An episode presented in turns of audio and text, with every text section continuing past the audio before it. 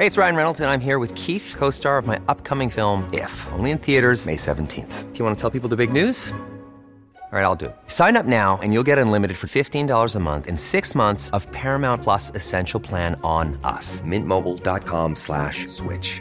Upfront payment of $45 equivalent to $15 per month. Unlimited over 40 gigabytes per month. Face lower speeds. Videos at 480p. Active Mint customers by 531.24 get six months of Paramount Plus Essential Plan. Auto renews after six months. Offer ends May 31st, 2024. Separate Paramount Plus registration required. Terms and conditions apply if rated PG. There's never been a faster or easier way to start your weight loss journey than with PlushCare. PlushCare accepts most insurance plans and gives you online access to board-certified physicians who can prescribe FDA-approved weight loss medications like Wigovi and Zepbound for those who qualify. Take charge of your health and speak with a board-certified physician about a weight loss plan that's right for you. Get started today at plushcare.com slash weight loss. That's plushcare.com slash weight loss. plushcare.com slash weight loss. Hey Dave. Yeah, Randy. Since we founded Bombus, we've always said our socks, underwear, and t-shirts are super soft. Any new ideas? Maybe sublimely soft. Or disgustingly cozy. Wait, what? I got it. Bombus. Absurdly comfortable essentials for yourself And for those facing homelessness. because one purchased equals one donated. Wow, did we just write an ad? Yes. Bombas. Big comfort for everyone. Go to bombas.com slash ACAST and use code ACAST for 20% off your first purchase.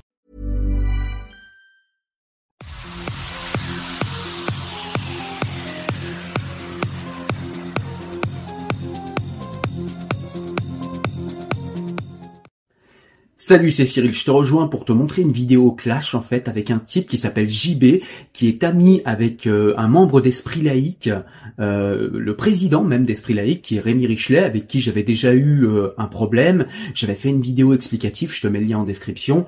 Il avait porté plainte contre moi pour que je retire cette vidéo. J'ai refusé de retirer cette vidéo. Elle est restée peu importe. Mais toujours est-il que ce JB vient vers moi, me dit écoute, je vois qu'on a plein de choses en commun, tu parles de laïcité, de des lumières, de révolution, etc. Viens, on fait une vidéo ensemble. Je dis bah écoute, ouais, pas de souci, viens, on fait une vidéo ensemble. Moi, y a quand c'est pour parler des lumières, quand c'est pour parler de laïcité, quand c'est pour parler de tous ces sujets-là, moi j'aime bien. Donc je lui dis pas de problème. Sauf que entre temps, lui, il annonce sur son mur Facebook que, eh bien, il va faire une vidéo avec moi. Il annonce le sujet. Et puis des gens d'esprit laïque, dont Rémi Richelet, viennent évidemment tout en m'ayant bloqué pour que je ne puisse pas leur répondre, et euh, disent à ce fameux JB, écoute, Cyril c'est quelqu'un de pas bien, Cyril c'est une mauvaise personne, c'est ci, c'est ça, et lui au lieu de vérifier comme un crétin, il suit la meute, il suit la meute, et euh, du coup, eh bien le débat, moi je voulais pas le lâcher, lui apparemment voulait pas le lâcher non plus, et du coup ça a donné ce clash, euh, voilà, donc je suis pas forcément hyper fier, mais je tenais quand même à te montrer en fait, parce qu'il est important de savoir qui sont ces gens, qui se réclament de la laïcité, qui la dévoient, qui se réclament de la morale, qui n'en ont pas, qui se réclament de l'éthique, qui n'en ont pas un gramme, et qui sont là à faire des grandes leçons de morale à tout le monde. Allez, je vous laisse euh, suivre ce fameux clash, je vous laisse regarder. Tu m'as ou pas là? Ouais, c'est bon. Ok.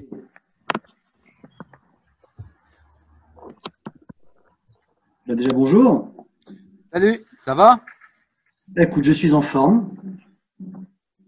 Tant mieux, il va falloir. Ah bah écoute, c'est parfait. J'allais te dire la même chose, tu vois. C'est très bien. Impeccable. Impeccable. Bon, allez, on est parti. Alors, Vas-y. bonjour à tous, euh, vous qui nous regardez. On se rejoint aujourd'hui, comme vous avez pu le voir dans le titre, pour un euh, pour la présentation de la pensée de, de notre ami qui m'accompagne aujourd'hui. Et euh, c'est tout simplement pour euh, essayer de voir ensemble, puisqu'il a euh, quelques compétences en histoire, euh, de voir l'influence qu'ont eu les Lumières sur la Révolution, ou éventuellement voir les influences qu'on prête aux Lumières et qu'ils n'ont pas eu sur la Révolution, et voir un petit peu ce qu'il en est, et essayer de dégager un angle, un angle de quelques vérités, quelques réalités, en tout cas des choses de euh, cet ordre-là. Euh, avant tout ça, j'aimerais quand même mettre des prémices. Euh, je te laisserai mettre les tiens également. Les prémices, c'est que euh, effectivement, il y a eu quelques tensions euh, entre nous sur les réseaux sociaux avant cet échange. Euh, le, la raison de ces, de ces tensions sont un désaccord sur la préhension qu'aurait eu Voltaire de la religion. Je pense qu'on aura le temps d'en discuter, en l'occurrence de la religion chrétienne. Euh, je pense qu'on avait une petite nuance, mais qui est partie extrêmement vite en vrille parce que JB est un ami euh, de notre ami euh, Rémi Richelet et que j'ai effectivement fait une vidéo que je vous mets là en description, que je vous laisserai aller voir pour vous expliquer quel euh, précédent j'avais avec notre ami Rémi Richelet. Et évidemment JB étant un de ses amis, ils ont échangé. Et il est passé de quelqu'un d'extrêmement cordial avec moi à quelqu'un d'extrêmement désagréable pour une simple petite nuance euh, que j'émettais et qui était discutable, comme on le verra ici, tout est discutable avec moi. Et euh, un autre un autre poste est venu s'ajouter où effectivement JB euh, nous explique que les autodidactes comme moi devraient s'écraser quoi qu'il en soit et quoi qu'il en coûte devant quelqu'un qui a eu un master péniblement à 40 ans puisque son diplôme lui donne le droit de me faire fermer ma bouche quoi qu'il en soit, peu importe mes lectures, peu importe mes connaissances qu'il ne connaît pas puisqu'on se connaît depuis très peu de temps, peu importe qui je suis et peu importe les arguments que je euh, pose, euh, je euh, n'ai pas à contre-argumenter devant quelqu'un qui a un diplôme universitaire puisque je suis qu'un simple autodidacte. Second point que j'aimerais ajouter, c'est qu'également j'ai été attaqué par ce même ami universitaire sur les fautes d'orthographe, bien que on sache que tout le monde en fait, et bien que les psychologues, pareil, je vous mets un lien en description, ont abondamment démontré que ceux qui sont accros à l'orthographe sont des gens psychorigides, qui euh, ont une espèce de qui ont ou lutté pour sortir de la classe de laquelle ils viennent ou euh, font partie d'une classe et qu'ils souhaitent garder la primauté de la supériorité que leur donnerait le fait de maîtriser l'orthographe. Ça ne dit évidemment rien de l'intelligence, on le sait tous. Ce n'est qu'une, euh, ce n'est qu'un apprentissage par cœur et une psychorigidité pour montrer, euh, pour inférioriser d'autres ou pour montrer que nous sommes supérieurs. Voilà. Ces prémices posées, moi je me sens prêt quand même à avoir un débat qui ne sera pas dans la contradiction bête et imbécile. Je suis là avant tout pour que la vidéo soit intéressante et enrichissante pour tous. C'est pour ça que je vais laisser JB dérouler sa pensée et tout simplement ne pas me euh, retenir quand j'aurai quelques nuances à apporter sans aucun problème. Je laisse JB maintenant euh, se présenter, je lui donne la parole et mettre les prémices qu'il a envie de mettre également. Euh, c'est la moindre des honnêtetés. Voilà, je te laisse faire et, et ben bonjour quand même. Bonjour Céline, tu vois, je commence par ça. je te remercie pour cette présentation sublime. Euh, et les nombreuses erreurs que tu, euh, que tu fais, en même temps que les omissions, euh, les omissions volontaires. Mais j'ai déjà relevé que tu étais un professionnel de la victimisation. en soi, ce n'est pas, ce n'est pas très grave, c'est pas ça qui, qui importe. au départ, effectivement, l'idée c'était de pouvoir discuter des Lumières et de leur prétendue influence sur la, la, la Révolution française. Et donc effectivement, on va, on va pouvoir discuter de ça, mais j'avais pu comprendre qu'il fallait aussi parler de, euh, de mémoire la meute de laïcs euh, qui euh, s'acharne contre contre toi. Donc aucun aucun souci, je suis prêt effectivement à pouvoir discuter de discuter de ça. je me permets de, de, de préciser relativement à, à, ton histoire avec avec Rémi que je m'en moque en fait. Euh, cela ne n'importe pas, cela ne m'a jamais importé. Tu t'es, tu es parti bien en tête euh, avec l'idée que le changement... Il y a quand même, il y a quand même, tu dois quand même entendre, tu dois quand même entendre qu'il y a des gens qui sont venus discuter par derrière. Tu dois quand même entendre ça. Je t'ai écouté, donc maintenant, puisque tu as voulu un débat, tu as ouvert une, as ouvert une porte, tu as proposé un débat. Je t'ai écouté doctement, donc euh, je, je me permets à mon tour de pouvoir réajuster certaines choses. L'histoire que tu as eue avec Rémi ne me concerne pas. C'est votre histoire. Le changement. tu peux m'expliquer pourquoi tu en as fait état?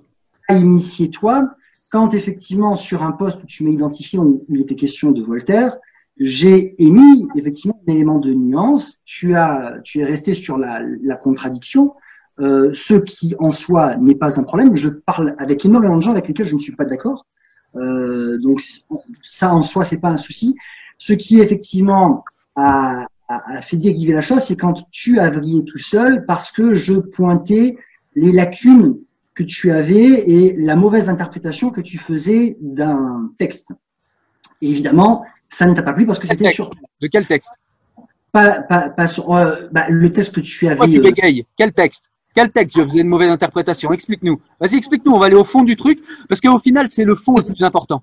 Oui, bien sûr. Évidemment, c'est le fond le plus important. Donc, je, je finis mes prémices. Je finis mes prémices. Hein, puis, et après, on va rentrer dans les, on va rentrer dans le détail. Alors en fait, juste, il va falloir que tu comprennes que le cadre de la vidéo, c'est moi qui le donne, pas toi. Je finis, je finis mes prémices. Je finis mes prémices. Par rapport à ce que tu dis euh, de réussir un master à 40 ans, je ne sais pas parce que je n'ai pas 40 ans. Je sais pas, j'ai pas 40 ans. Donc je sais, je sais, je sais pas ce que ça peut faire d'avoir un master à 40 ans. J'ai jugé à vue de nez, mais alors si tu as, si as 25 ans, tu, tu les fais pas, tu fais beaucoup plus. C'est, c'est peut-être une information que tu as de ton, de ton grand ami Alex. Tu vois, tu devrais vérifier tes sources. Donc je n'ai pas 40 ans, donc je, du coup je ne sais pas ce qu'il en est de, d'avoir un master à 40 ans. Ceci étant dit, je vois pas sur le fond. Alex, il faut dire qui c'est quand même un doctorant avec qui j'ai échangé euh, et avec qui j'ai fait une vidéo et à qui tu as tapé exactement le même plan que le mien. Je mettrai les screenshots parce qu'il a montré effectivement que pour la même chose, avec petit master, lui pour le coup est doctorant, il est pas il est pas autodidacte et tu lui as tapé exactement le même plan qu'à moi. D'ailleurs, tu l'as viré après. C'est évidemment absolument faux, mais je vois qu'effectivement tu as tu as du, tu as du mal à à rester dans, dans l'écoute, c'est ce que je te pré, c'est ce que je te précisais la dernière fois. Donc, par rapport à ton ami Alex, on a eu une discorde à la propos des Girondins, puisque Alex Cano, euh, puisque il s'appelait Alex Cano, hein, et pas Alex de Torres. Hein, quand doctorant en philosophie politique. Exactement, doctorant en philosophie politique, tout à fait. Euh, il prit la défense des Girondins en expliquant que ces pauvres Girondins avaient été martyrisés par les Jacobins. C'est dommage, les Girondins étaient Jacobins. Mais ça, c'est une parenthèse. Euh, et j'ai souligné effectivement que nous avions dans notre politique actuelle et dans le monde politique actuel une pensée dominante qui était celle des Girondins ou inspirée des Girondins. Alex l'a contesté, j'ai avancé les sources et les propos et les discours des Girondins en question, notamment sur le plan économique, sur le rapport au peuple, sur la vision. Ouais, mais ça, ça, ça, écoute, c'était pour faire état de, du débat avec Alex. Moi, je vais pas avoir ce débat avec toi. Attends, attends, juste deux, secondes. Je vais juste placer ma parenthèse. Juste pour expliquer que moi, au niveau de la révolution, je ne suis pas compétent et je sais reconnaître quand je ne suis pas compétent et donc je ne pourrais pas avoir ce débat avec toi. Donc ça sert à rien de parler d'un débat sur lequel tu n'auras pas de contradiction. Ça ne sert à rien c'est euh, a pris euh, a pris la mouche et il se trouve qu'il n'a pas eu ce désaccord uniquement avec moi. Ouais, mais, ça, ça, ça c'est quelqu'un qui ne pourra pas répondre. Ça sert à rien de répondre à quelqu'un qui ne te répondra pas. Rémi non plus. Moi, on va avoir notre débat nous deux cette fois. Notre ami Rémi non plus ne peut pas répondre. Et pourtant, et pourtant. Pourtant, je lui ai proposé. Pourtant, Rémi. tu l'as, tu, et pourtant, tu l'as cité. Donc, ça, c'est la, la, fin de la conversation vis-à-vis. Euh, tu l'as cité en premier. Rappelle-toi bien des choses. Avec lequel, effectivement, il y a eu des désaccords aussi avec d'autres personnes, puisqu'Alex s'est pris le, le, le, le chou avec effectivement d'autres personnes qui sont intervenues sur le fil et sur d'autres fils. Ça, c'est pour la, la, la, première partie. Par rapport à la question de, de, la religion, effectivement, on va pouvoir développer ça. Et je reconfirme ce que je, ce que je disais la dernière fois. Euh, que Voltaire, non, n'a pas pris la défense de la religion et qu'il a lutté contre les persécutions religieuses. Donc ça, effectivement, on va pouvoir entrer dans le détail. Enfin, concernant le fait que tu sois. Alors attends, attends, attends. non, parce que quand tu quand tu sors un propos, il faut que je puisse y répondre. Sinon, c'est plus un débat. Sinon, c'est plus un débat. Là, tu viens d'expliquer, tu viens d'expliquer que Voltaire, tu viens d'expliquer. Attends, attends, attends, parce que il faut que je puisse répondre. Non, non, non, non, il faut que je puisse répondre. Si je réponds pas, c'est plus un débat. On n'est pas là pour écouter euh, tourner en boucle les arguments que tu donnes. Il faut que tu m'écoutes aussi. Et tu pars du principe que, en étant autodidacte, tu as raison contre tout le monde. Je pars du principe qu'on est dans un échange et que tu dois me laisser parler. Donc, tu as dit quelque chose qui, qui, qui moi, me paraît faux. Tu me dis, tu me dis que Voltaire n'a jamais défendu de religieux. C'est faux. Dans l'affaire Calas, il défend un protestant.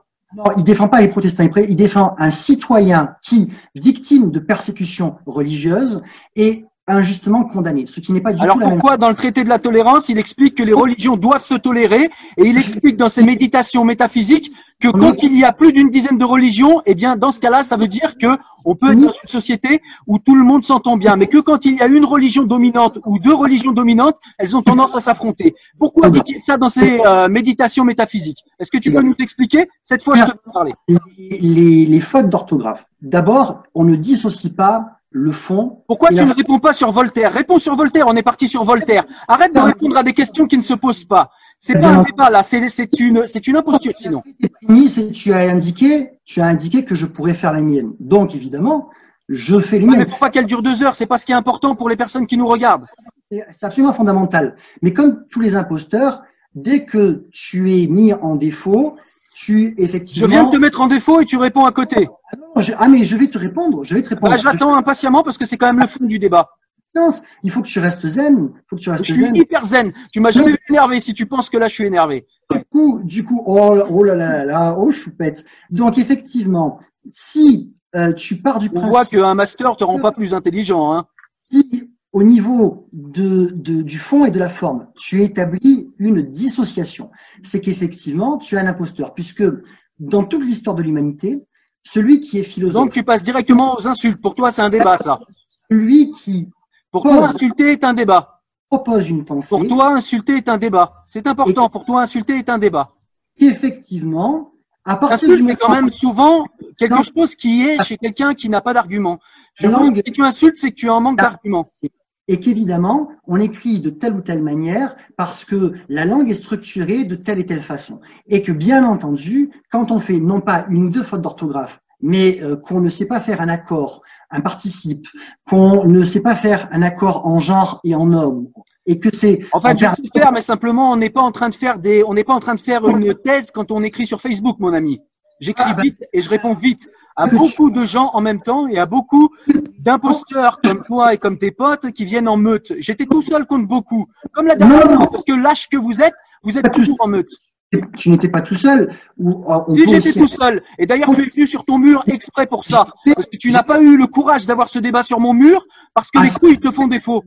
Ah donc euh, tous les grands euh, tous les grands stratèges de Sun Tzu à Jules César euh, en passant par Napoléon et Alexandre quand ils choisissent un terrain Tu sont te prends pour Alexandre parce que tu as changé de mur Facebook, mais tu te prends pour qui? Et tu me parles d'arrogance Mais c'est toi l'arrogant avec ton petit master de merde. Tu te prends pour Alexandre? T'es fou Mais t'es fou, mon gars, faut te faire soigner. Bref, allez, on avance.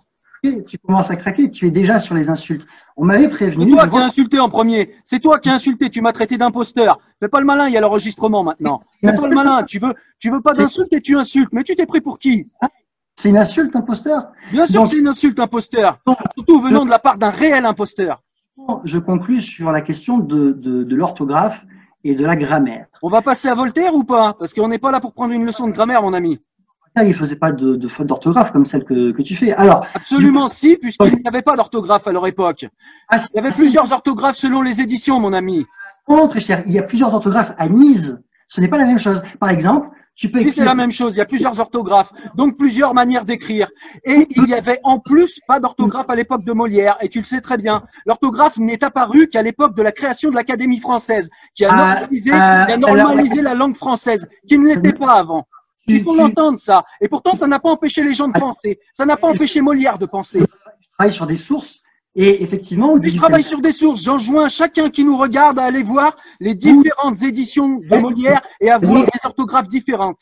Donc, effectivement, il y a plusieurs orthographes admises. Ça, c'est tout à fait exact. Plusieurs orthographes admises. C'est pas l'autorisation de faire des fautes. donc dire que l'orthographe est quelque chose, est une normalisation de la langue et absolument Ah ben, bien pas une définition de l'intelligence? La Et pensée. D'ailleurs, je suis en train de le montrer parce que ce que tu dis est complètement idiot et qu'un historien oublie ça, ça fait un peu peur. Bref. Si effectivement tu as du mal à comprendre ça, euh, le débat va être compliqué. Donc, effectivement, la Il va langue. falloir qu'on y arrive au débat de Voltaire à un moment quand même. Tu, tu, parles de, tu parles de Voltaire et de la question de la religion. En fait, il faudrait d'abord que tu définisses la religion. Et parce que ta, ta définition de la, de la religion euh, est la tienne, mais elle ne correspond à aucune définition. Mais quelle est ma définition de la religion? J'aimerais bien savoir ce que c'est la religion pour toi. Quelle est ma... ben, tu, tu le sais puisque tu viens de dire qu'elle était fausse. Si ma définition est fausse, c'est que tu sais, que tu sais ce que j'en pense. Donc on te laisse nous l'expliquer. La définition est fausse. Donc, j'aimerais que tu m'expliques Donc si elle est fausse, explique-nous en quoi elle est fausse et On quelle est pour moi la religion. sujet. Tu m'as expliqué que Voltaire prenait la défense de la religion. Et je Absolument pas. J'ai dit que Voltaire n'était pas contre toute idée de religiosité. C'est ce que j'ai dit, Non. précisément. Tu n'as jamais employé le terme de religiosité. Mais c'est bien, c'est que tu réévalues ta pensée. Je réévalue pas. Effectivement, j'ai pas utilisé ce terme, mais c'est ce que ça voulait dire. C'est-à-dire que effectivement, Voltaire veut dire. considérait les religions comme des sectes, mais il Oui. pensait aussi que la religion était quelque chose qui était important pour la plèbe, puisque parfois c'est ce qui faisait qu'un peuple faisait peuple, et c'est aussi ce qui pouvait amener ceux qui ne sont pas capables de réfléchir à la vertu. Alors, effectivement, alors c'est quoi la vertu? La vertu pour moi ou la vertu pour Voltaire? Bah, La vertu au sens où on entend au XVIIIe siècle. Donc, euh, au sens où l'entend Voltaire? Bah évidemment. c'est la rationalité, c'est la vie bonne, c'est euh, avoir une éthique euh, que l'on définit par la rationalité. C'est tout un tas de choses de, ce, de cet ordre-là. Mais je vois pas ce que ça vient faire ici. Tu nous expliques. Bah, non, mais justement, la ça, vient faire que tu, ça vient faire que tu donnes une définition qui n'est pas celle de, de l'époque. Et c'est en ça que c'est problématique. C'est-à-dire que tu affirmes des choses qui, qui ne correspondent pas à la réalité historique. Alors, la religion telle que Voltaire la pense n'est pas la religion telle que l'Église la pense. Ça, c'est déjà un premier point. Et c'est un préalable qu'il faut que tu explique, explique, développe. fait qu'effectivement, euh, l'ensemble des philosophes du XVIIIe siècle définissent ce qu'on appelle une religion naturelle. Mais une religion, la religion naturelle, C'est ce pas l'ensemble des lumières. C'est pas l'ensemble des lumières. Si, c'est l'ensemble, des philosophes des Lumières. Alors, je sais que le grand Cyril pas. J'ai lu des philosophes je des lumières grand comme Montaigne. Montaigne ne parle pas de religion naturelle. C'est faux. Dans tous les essais, par je exemple, défie quelqu'un de euh, ami, la euh, religion naturelle dans les propos de Montaigne. Il n'y a pas. Donc, euh, les Le petit autodidacte a lu les essais de 18e siècle Montaigne. Il n'y a pas de religion naturelle le courant, dedans. Le courant, le courant des Lumières, Monsieur Chevreau, c'est le XVIIIe siècle. D'accord? Le Alors on va, on va déjà lumières, ça n'existe pas. Ils ont des pensées différentes, mon ami. Comment? Répète, répète ce que tu as dit. Ils ont des pensées hétérogènes, les lumières. Et alors? Et donc, quel est le problème? Eh ben, le problème, c'est que tu ne peux pas les regrouper ou les normaliser. Je comprends Ah, c'est- c'est plus simple pour la pensée de se dire qu'ils pensaient tous pareil, mais ils ne pensaient pas tous Ah non, pareil. mais je n'ai jamais dit qu'ils pensaient Montaigne tous pareil. ne pense pas pareil que Diderot. Ne pense pas comme. Voltaire. Voltaire D'accord. ne Donc, pense pas ah comme non, alors effectivement, effectivement, il y a un vrai problème. C'est c'est ce que tu avais déjà dit. Tu avais dit les lumières, ça n'existe pas parce Je n'ai pas que dit ça n'existe pas. J'ai dit que sont, ce sont un ensemble hétérogène. Ah ben, Mais ça, personne ne l'a contesté, bien au Oui, tu contraire. viens de le faire en disant qu'ils parlaient tous de religion naturelle. C'est faux. Oui, sur la question de la religion, ils parlent tous de religion naturelle. Et là, Montaigne ne parle pas de religion naturelle. Montaigne n'est pas un philosophe source. Lumières. Cite-moi une source. J'attends une source. ah oui, j'en ai, j'en ai plein. Déjà, on peut commencer avec Kant. Montaigne. On va commencer avec Kant. Écoute pour Montaigne. Mon- Montaigne n'est pas un philosophe des Lumières, euh, Cyril. Tu vois que tu es un imposteur. Qu'est-ce que les Lumières? C'est ce qu'écrit Kant, c'est le livre de Kant en 1784. Donc, c'est intéressant parce que du coup, toi, tu contestais, tu l'as écrit, à moins que tu n'aies changé de. Montaigne n'est pas des Lumières. Non, Montaigne n'est pas philosophe des Lumières. D'accord. Pas plus que Spinoza, même si Spinoza peut être considéré comme précurseur des Lumières. Les- le courant des Lumières, c'est effectivement le XVIIIe siècle. Donc, notre ami Kant écrit dans Qu'est-ce que les Lumières au XVIIIe siècle, en 1784, la sortie de l'homme de sa minorité dont il est lui-même responsable. Qu'est-ce que euh, les Lumières Si tu effectivement, tu pars du principe que tu as raison contre notre ami Kant, euh, je te laisse la responsabilité de ton de ton propos. Du il principe que l'anachronisme, c'est quand ça t'arrange. C'est-à-dire que tu prends, euh, tu prends l'explication arbitraire d'un philosophe du source. 18e Tu pour dire demandé une quelle est la définition de. Non, ça ne marche je, pas comme ça. je Kant, n'est pas tout de seul. dire que tu te, tu te trompes, puisque Montaigne n'est pas un philosophe des Lumières. Kant à quel titre n'est-il pas des Lumières? À quel Alors, titre bah, tu sais qu'une fois encore, il y a. À quel titre n'est-il pas des Lumières Mais parce À que quel titre n'est-il pas des je, Lumières suis que de, nous je suis en train de te répondre. Maintenant, si tu veux faire un monologue, tu peux raccrocher. Si tu as peur d'être mis en imposture, c'est pas grave. Je t'écoute. Il y a un courant des Lumières qui est dessiné au XVIIIe siècle. Et tous les spécialistes de la question, tous les historiens du XVIIIe siècle sont absolument d'accord là-dessus. On ne parle pas des Lumières avant le XVIIIe siècle parce qu'eux-mêmes n'en parlent pas. Alors que les philosophes du XVIIIe siècle se définissent eux-mêmes comme étant les Lumières. Notamment avec le principe euh, qui, affirme que les Lumières, c'est être capable de penser par son propre entendement.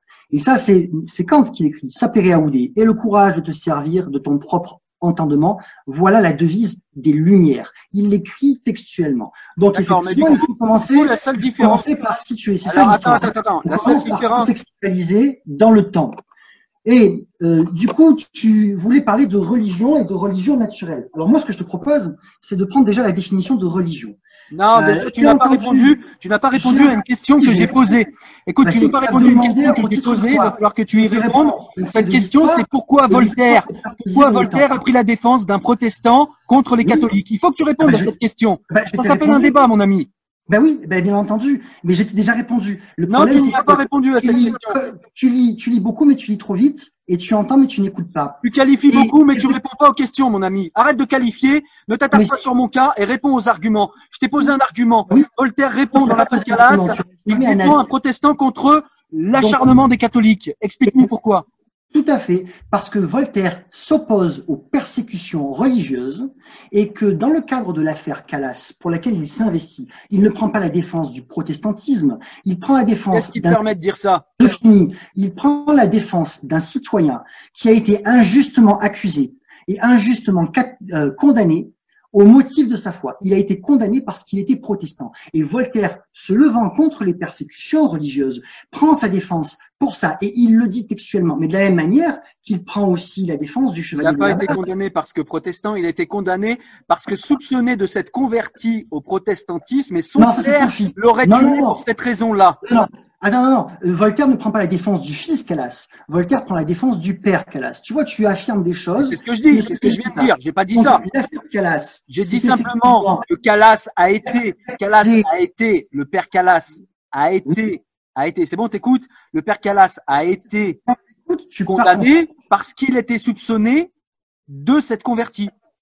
En tout cas, son fils, son fils Non. Le- de s'être son- converti. Son fils, effectivement, se serait converti au catholicisme et l'accusation qui est portée contre Calas, c'est effectivement d'avoir tué, assassiné son fils sur la euh, supposition qu'il euh, qu'il s'est, euh, qu'il s'était converti. Voilà. Et donc, effectivement, effectivement bah, là-dessus nous sommes d'accord, Calas est condamné puisqu'effectivement ça se situe dans le cadre des luttes entre catholiques et protestants, donc dans la continuité des guerres de religion. Et effectivement, Calas est condamné. Et Voltaire ne prend pas la défense de la religion, Voltaire ne prend pas la défense du protestantisme, Voltaire ne prend pas la défense des catholiques, Voltaire prend la défense d'un citoyen qui est victime d'une injustice sur la base de sa foi. De la même manière que Voltaire prend la défense du chevalier de la barre, dire qu'il prend, il prend pour fait qu'on ne peut pas, on ne peut pas condamner quelqu'un et on ne peut pas, on ne peut pas en vouloir à quelqu'un pour le simple fait qu'il est une foi différente. On peut les, jambes broyées, puisqu'il a été accusé de sacrilège exécrable, etc., etc. Donc, ça se situe de la même manière, euh, dans le même dans le même contexte. Donc, le combat de Voltaire ici, c'est un combat pour la justice et contre les persécutions religieuses. Ça, c'est la première chose. La contre deuxième les persécutions catholiques. Il le dit clairement dans le traité de la, colé- de la tolérance. Les Ben, justement, persécutions je vais catholiques. Non, non, mais là, une fois encore, tu passes, tu passes à côté. Tu ne veux pas qu'on parle de religion. La définition C'est de pas que je veux pas qu'on parle de religion, il ne s'agit que de ça. Mais Je suis je- précis, je connais les textes et tu ne connais pas les textes. Tu n'as pas lu Voltaire. Tu n'as Ah bah, lu que ce qui l'entoure. Et c'est pour Ah ça que tu as lu Voltaire par des d'autres, par d'autres yeux que les tiens. Et tu Ah oui. crois en fait le savoir. Mais tu n'as pas lu le traité de la tolérance, mon ami. Ah, ça se sent.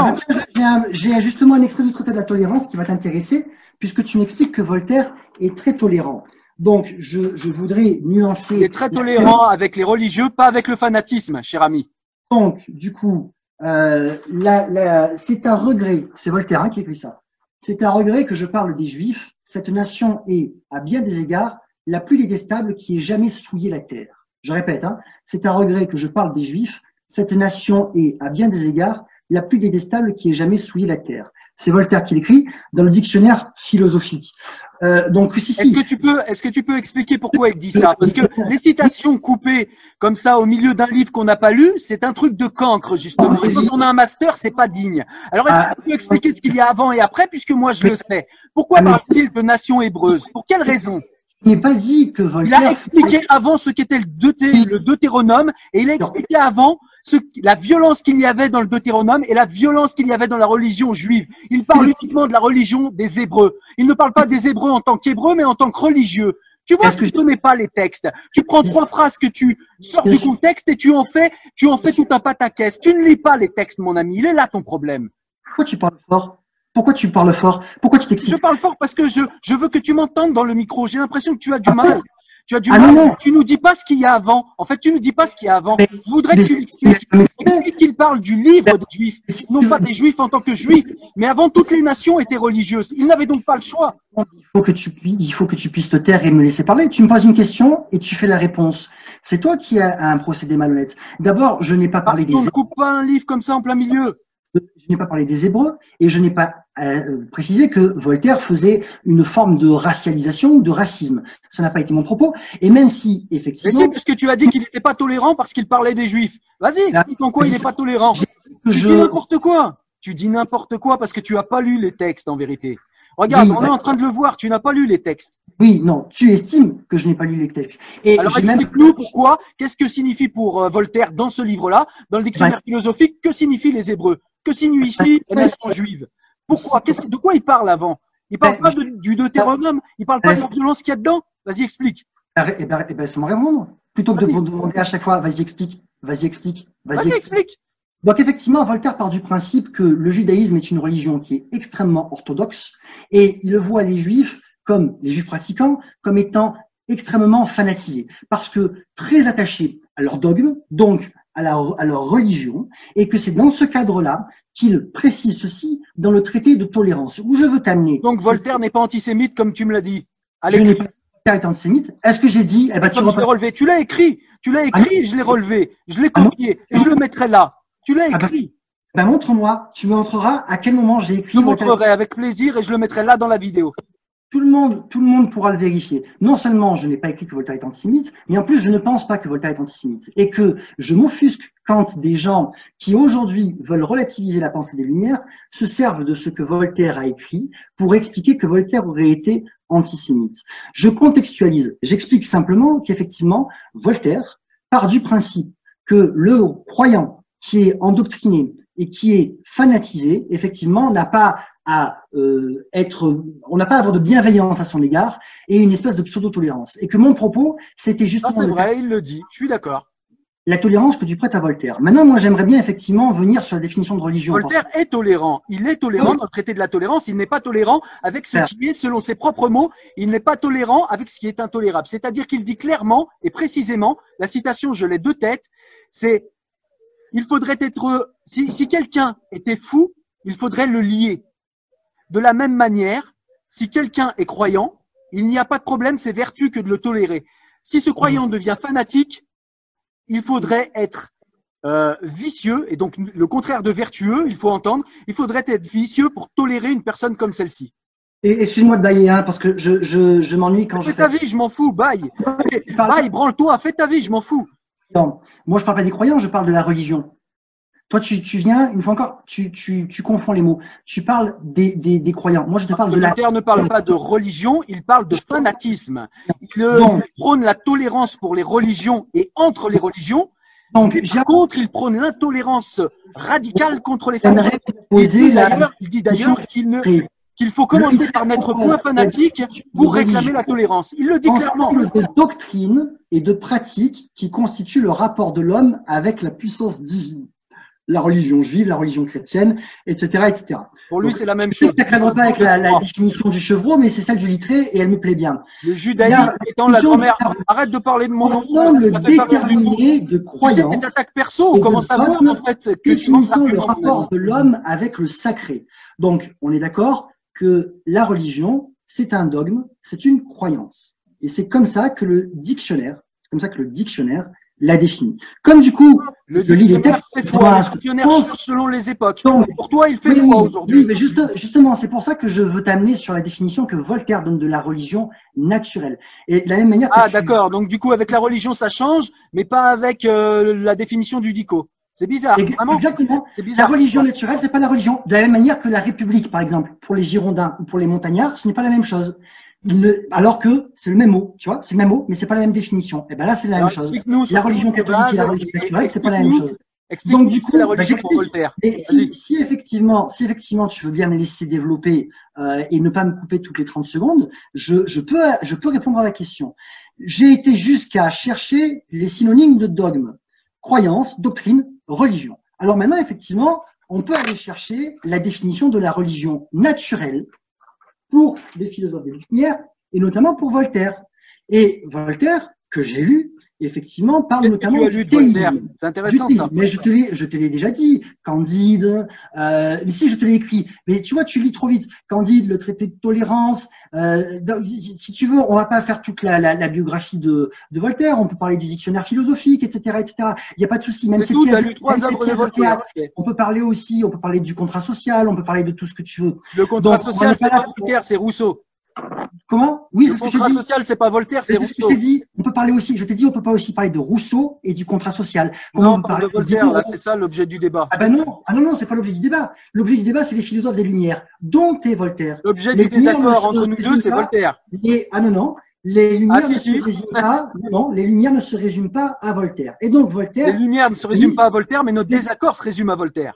Ah non, absolument pas. Notre désaccord, il est beaucoup plus large. Notre désaccord, il porte sur les Lumières. Notre désaccord, il porte sur la laïcité. Notre désaccord, il porte sur la façon de même pas combattre. ce que je pense de la laïcité, on n'en a pas Non. parlé.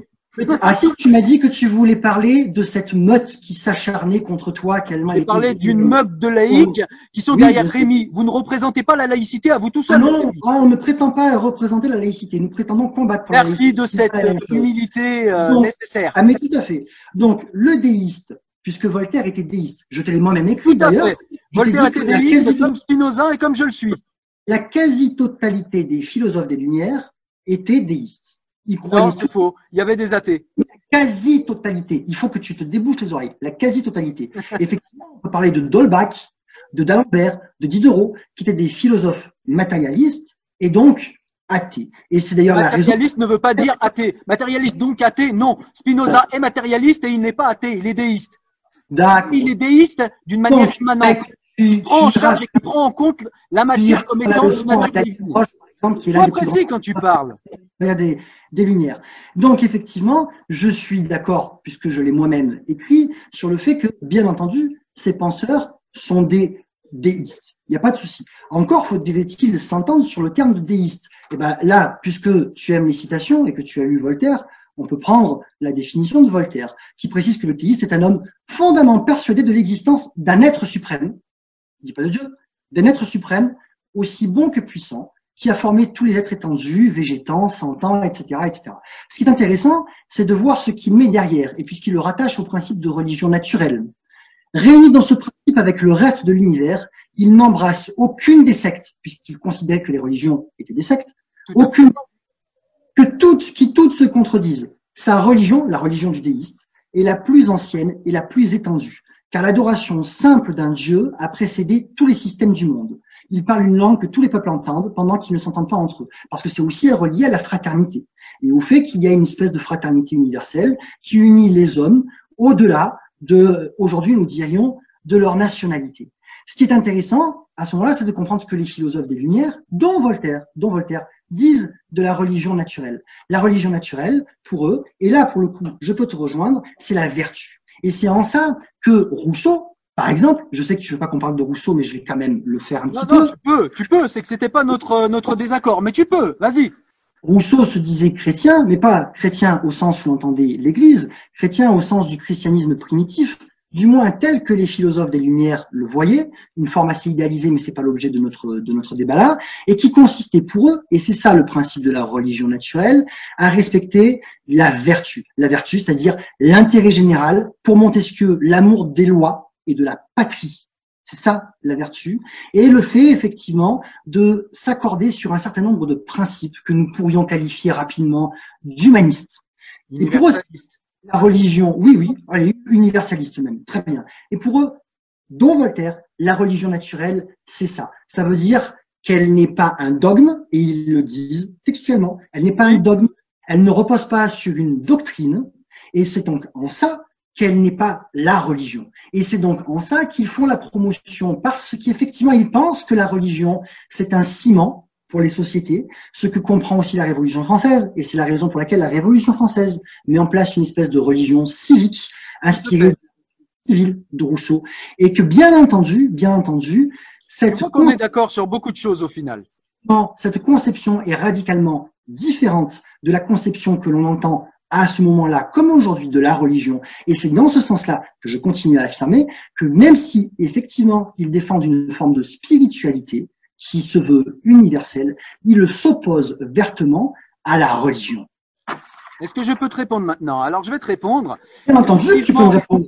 Effectivement, tout ce que tu as dit au niveau de ce que Voltaire pense de Dieu et de sa manière de concevoir la métaphysique et de sa manière de voir Dieu est parfaitement exact et c'est exactement ce que j'ai compris. Donc il n'y a aucun problème avec ça. La seule nuance que j'ai voulu introduire et que tu as euh, extrêmement mal pris, mais peu importe, euh, on a l'air d'être assez proches au final euh, dans nos dans nos conceptions, ce qui me rassure. c'est tout simplement que Voltaire n'était pas contre le fait que les religions existent, bien que pour lui-même, effectivement, il considère ça comme une secte et jamais Voltaire n'aurait pu être lui-même chrétien ou se réclamer d'un des textes puisqu'il passe son temps à les démonter. Enfin, en tout cas, je n'ai jamais dit que Voltaire était contre le fait euh, qu'il y ait des religions. Ça n'a jamais été mon propos. J'ai dit que Voltaire avait affronté la religion et combattu la religion. Mais c'est le cas, il a, il, a, il a, combattu, il a combattu la religion. Attends, attends, juste finir. Il n'a pas combattu la religion en tant que religion, il a combattu la religion en tant que fanatisme qu'elle produit, en fait, de par le dogmatisme qu'elle induit. Alors, c'est deux choses différentes. Évidemment qu'il a combattu le fanatisme. Ça, il n'y a pas de débat là-dessus. Tous les philosophes sont contre le fanatisme. Je dis simplement que le principe des Lumières, dont est Voltaire, dont est Voltaire, c'est la raison. Chaque chose du monde doit être à la lumière de la raison. Et la raison, c'est pas la croyance. C'est pour ça que ça m'amuse toujours quand j'entends des gens parler, par exemple, d'islam des Lumières ou de religion des Lumières. C'est un processus de pensée qui est complètement différent. C'est pas, il peut pas avoir de religion des Lumières en ce sens que la religion est une croyance, même si je suis d'accord pour ne pas limiter le dogme au principe religieux. La religion est une croyance et le principe des Lumières, c'est la raison. C'est raisonner de façon. là-dessus. Et alors, on peut avoir effectivement des lectures qui sont différentes. Rousseau, par exemple, que j'ai lu, ne t'en déplaise, Rousseau s'oppose à Ça me plaît pas, ça me plaît. Comme Voltaire, parce qu'il estime que trop d'intellect en soi peut être aussi néfaste que le fanatisme et qu'il a une pensée qui se raccroche au cœur. Il a pas, il a, il a pas mal de, il a pas mal de, euh, de sorties de ce point de, de ce point de vue-là. Et que le principe, effectivement, des, de la pensée des Lumières, c'est de, de, de, structurer un processus de pensée à partir de la rationalité.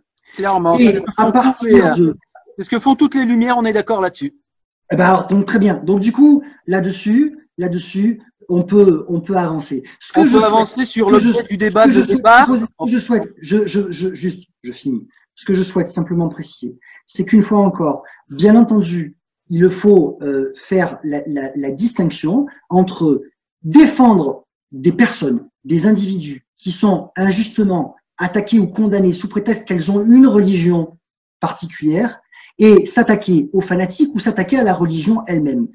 Euh, je reviens sur Diderot parce qu'on n'en a pas beaucoup, euh, on n'a pas beaucoup parlé. Diderot est notamment avec le principe de l'encyclopédie, c'est ça. Il expérimente. Il va même au Gobelin, il va dans les ateliers, il regarde comment les choses se passent. C'est ça la pensée des Lumières. C'est donc c'est l'inverse de ce que dit Jésus.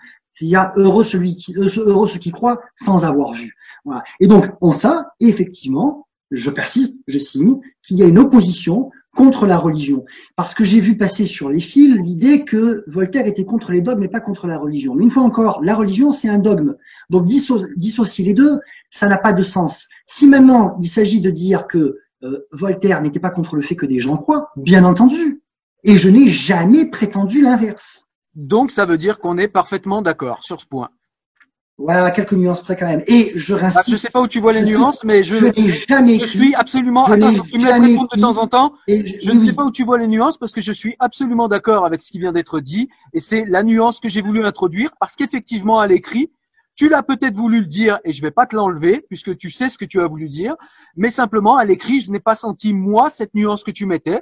Maintenant que tu la mets à l'oral, on est d'accord. Mais parce qu'une fois encore, tu lis trop vite tu es parti sur ton Tu ne sais pas comment je lis. Tu ne sais pas comment je lis. Toi, tu écoutes. Et je vois tes interprétations.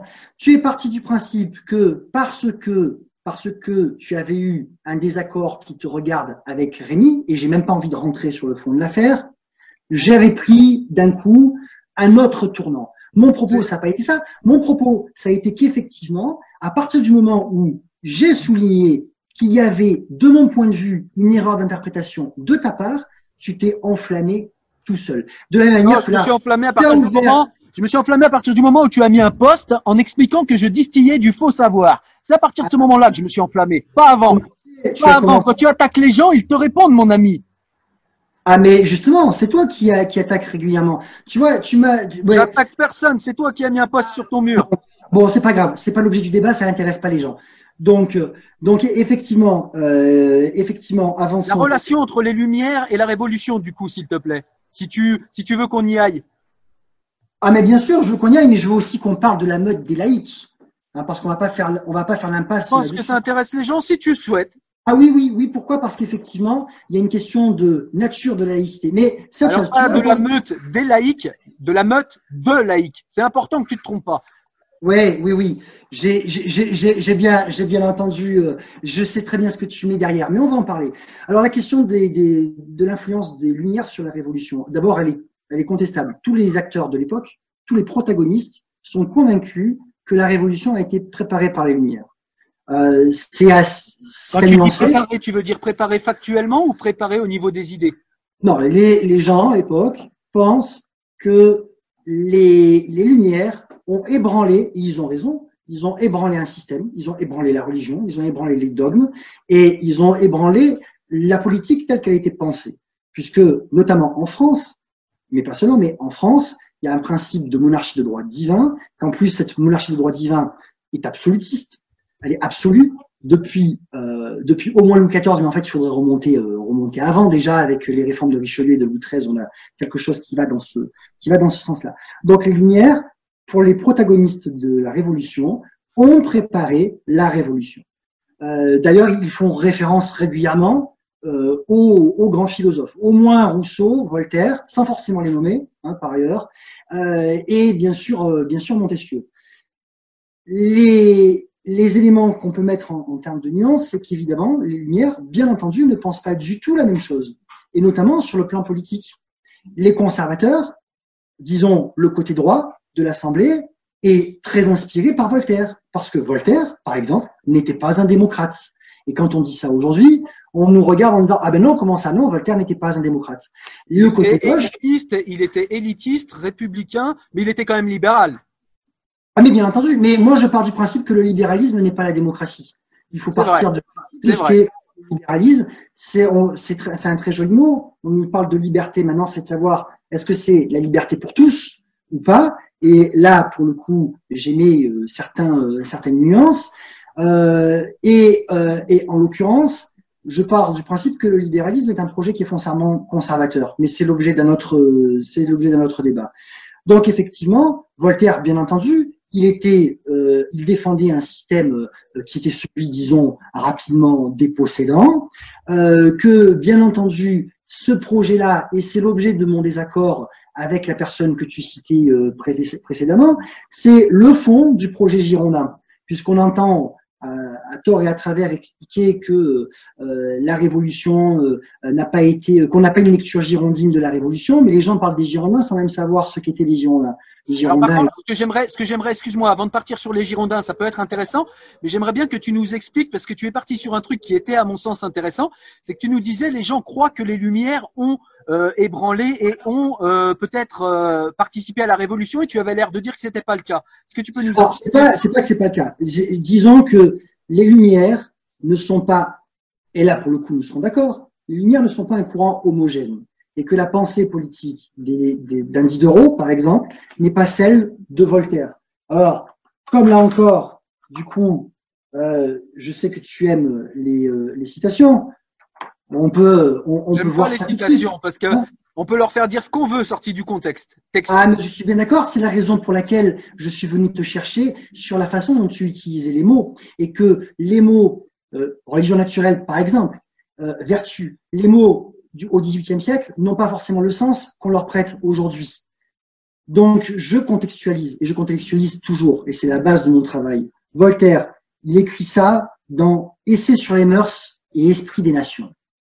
Quand nous parlons de la sagesse qui a présidé 4000 ans à la constitution de la Chine, nous ne prétendons pas parler de la populace. Le terme est sans la moindre ambiguïté. Elle est en tout pays uniquement occupée du travail des mains. Et là, c'est l'élément le plus important.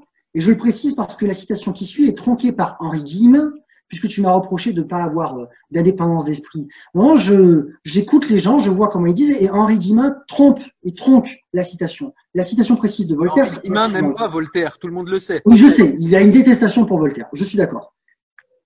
Euh, Voltaire, l'esprit d'une nation réside toujours dans le petit nombre qui fait travailler le grand et nourrit par lui et le gouverne. Il défend clairement l'idée d'une oligarchie. Clairement, il est élitiste et je ne dirais pas autre chose. Et je vais même te dire que je suis d'accord avec lui. Cool fact a crocodile can't stick out its tongue. Also, you can get health insurance for a month or just under a year in some states. United Healthcare short term insurance plans, underwritten by Golden Rule Insurance Company, offer flexible, budget friendly coverage for you. Learn more at uh1.com. There's never been a faster or easier way to start your weight loss journey than with PlushCare. PlushCare accepts most insurance plans and gives you online access to board-certified physicians who can prescribe FDA-approved weight loss medications like Wigovi and Zepbound for those who qualify. Take charge of your health and speak with a board-certified physician about a weight loss plan that's right for you. Get started today at plushcare.com slash weight loss. That's plushcare.com slash weight loss. plushcare.com slash weight loss. Eh bien, ça ne m'étrange pas parce que c'était l'objet de mon désaccord avec euh, euh, l'ami que tu as cité. Eh bien, moi, je pense exactement l'inverse. C'est-à-dire que mon point de vue, c'est justement de ne pas sombrer dans le piège de la République aristocratique, c'est-à-dire celle des Girondins, mais d'aller chercher celle que Diderot voulait penser. C'est-à-dire, je cite Diderot, il écrit ça dans des écoles publiques. Diderot avait été accueilli à la cour de Catherine II en Russie. Et il s'était beaucoup porté, je rappelle que Diderot, c'est lui qui a porté quasiment tout seul l'encyclopédie pendant 20 ans. Évidemment, d'autres qui ont contribué, Voltaire notamment, Rousseau. d'Étienne de la Boétie qu'il est important de lire. Et euh, surtout dans le, euh, dans le, contexte actuel, je pense qu'effectivement c'est intéressant de revenir à la Boétie et, et, et à, son, à son propos. Euh, Diderot, il porte l'encyclopédie quasiment tout seul. Et du coup, quand il est en Russie, il a ce mot à l'endroit de Catherine II sur la question de l'instruction du peuple. Et c'est, c'est l'anti-Voltaire d'une certaine manière. Il serait aussi cruel qu'absurde de condamner à l'ignorance les conditions subalternes de la société, c'est-à-dire ce que Voltaire appelle la populace. Dans toutes, il est des connaissances dont on ne saurait être privé sans conséquence. Le nombre des chaumières et autres édifices particuliers étant à celui des palais dans le rapport de 10, de 10 000 à 1. Il y a 10 000 à parier contre 1 que le génie, les talents et la vertu, nous y revenons, sortiront plutôt d'une chaumière que d'un palais. Alors, du coup. Alors, par contre, attends, je vais me permettre de mettre une nuance, s'il te plaît.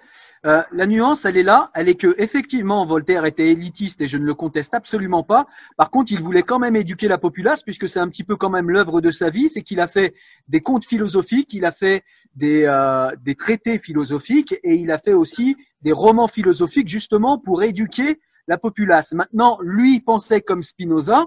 Je sais que tu veux pas aussi qu'on en parle, mais tant pis. Euh, il pensait comme Spinoza que euh, il y a des gens qui, une, sont pas équipés pour réfléchir, deux, n'ont pas envie de réfléchir.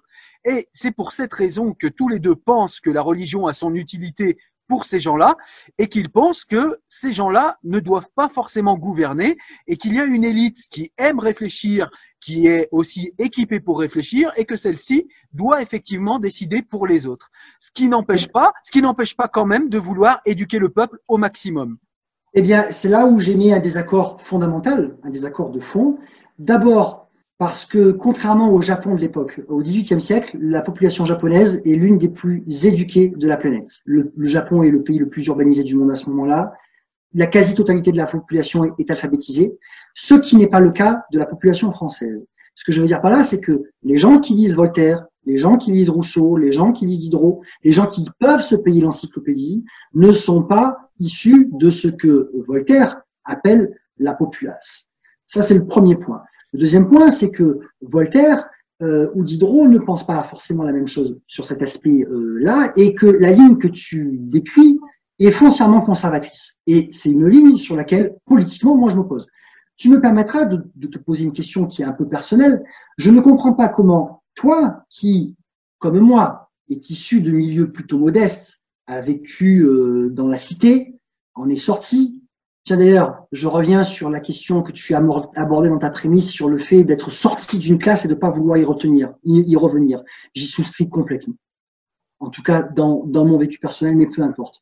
Donc je ne comprends pas comment toi qui du coup euh, partages régulièrement ce vécu-là, mets en avant le fait que tu, tu es un autodidacte, puisse défendre le projet de Voltaire qui clairement, clairement est opposé à ce que des gens comme toi puissent avoir accès à l'instruction. Il y a ici quelque chose qui m'interroge. Alors tout simplement, euh, c'est pas l'objet du débat, mais allons-y puisque tu me poses une question, je vais y répondre. Euh, la, la, la, réponse elle est assez simple, c'est que Voltaire ne dit pas que la populace ne doit pas accéder au savoir. Au contraire, encore une fois, toute son œuvre est dirigée vers. Alors tu dis, elle n'est pas dirigée vers cette populace puisqu'elle n'était pas alphabétisée, ce qui est parfaitement vrai.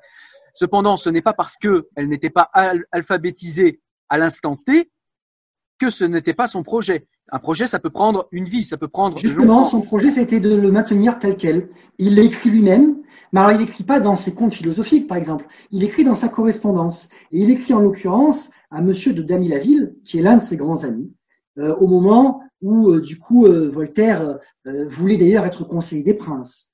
Voltaire écrit à son ami Damy-la-Ville, le roi de Prusse mande, donc demande, que sur mille hommes, on ne trouve qu'un philosophe. Donc là, c'est l'avis du roi de Prusse, hein, c'est pas celui de Voltaire, pas encore. Mais il accepte l'Angleterre. À ce compte, il n'y aurait guère que 2000 sages en France. Mais ces 2000, en 10 ans, en produisent 40 000. Et attention, là, Voltaire défend son point de vue, et c'est à peu près tout ce qu'il faut.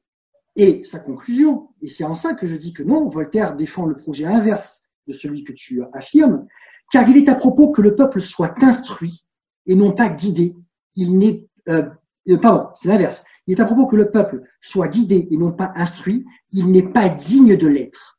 Et cette pensée-là, c'est la pensée des Girondins et c'est la pensée des républicains jusqu'à jusqu'à Jules Ferry pendant tout le 19e siècle. C'est-à-dire l'idée qu'effectivement, il y a une classe qui a le mérite de l'instruction par la fortune, par la naissance, et qu'elle se doit, par responsabilité, parce qu'elle a l'instruction, de part, il c'est par la fortune ou par la naissance. Ça, je sais pas d'où tu le sors, mais nulle part il le dit. Ah bah si, par la fortune ou par la naissance. Je vais quand même me permettre de finir de répondre à ce que tu m'as interrogé tout à l'heure, à la question à laquelle tu m'as interrogé, c'est comment moi je peux défendre ça? C'est tout simplement, euh, c'est tout simplement. Alors, je défends pas le projet de Voltaire, puisque Voltaire, comme je te l'ai dit, n'est pas le penseur qui fait pour moi référence, c'est Spinoza. Donc déjà, je ne défends pas forcément précisément le projet de Voltaire, mais je trouve qu'il a raison sur un certain point, et je trouve qu'il a raison quand il dit quand il dit que la majorité des gens, d'ailleurs, elle n'est pas le seul à le dire, Spinoza le dit, Étienne de la Boétie le dit, Diderot le dit, que la majorité des gens est fait pour obéir et servir. Et il se complaise dans cette condition-là.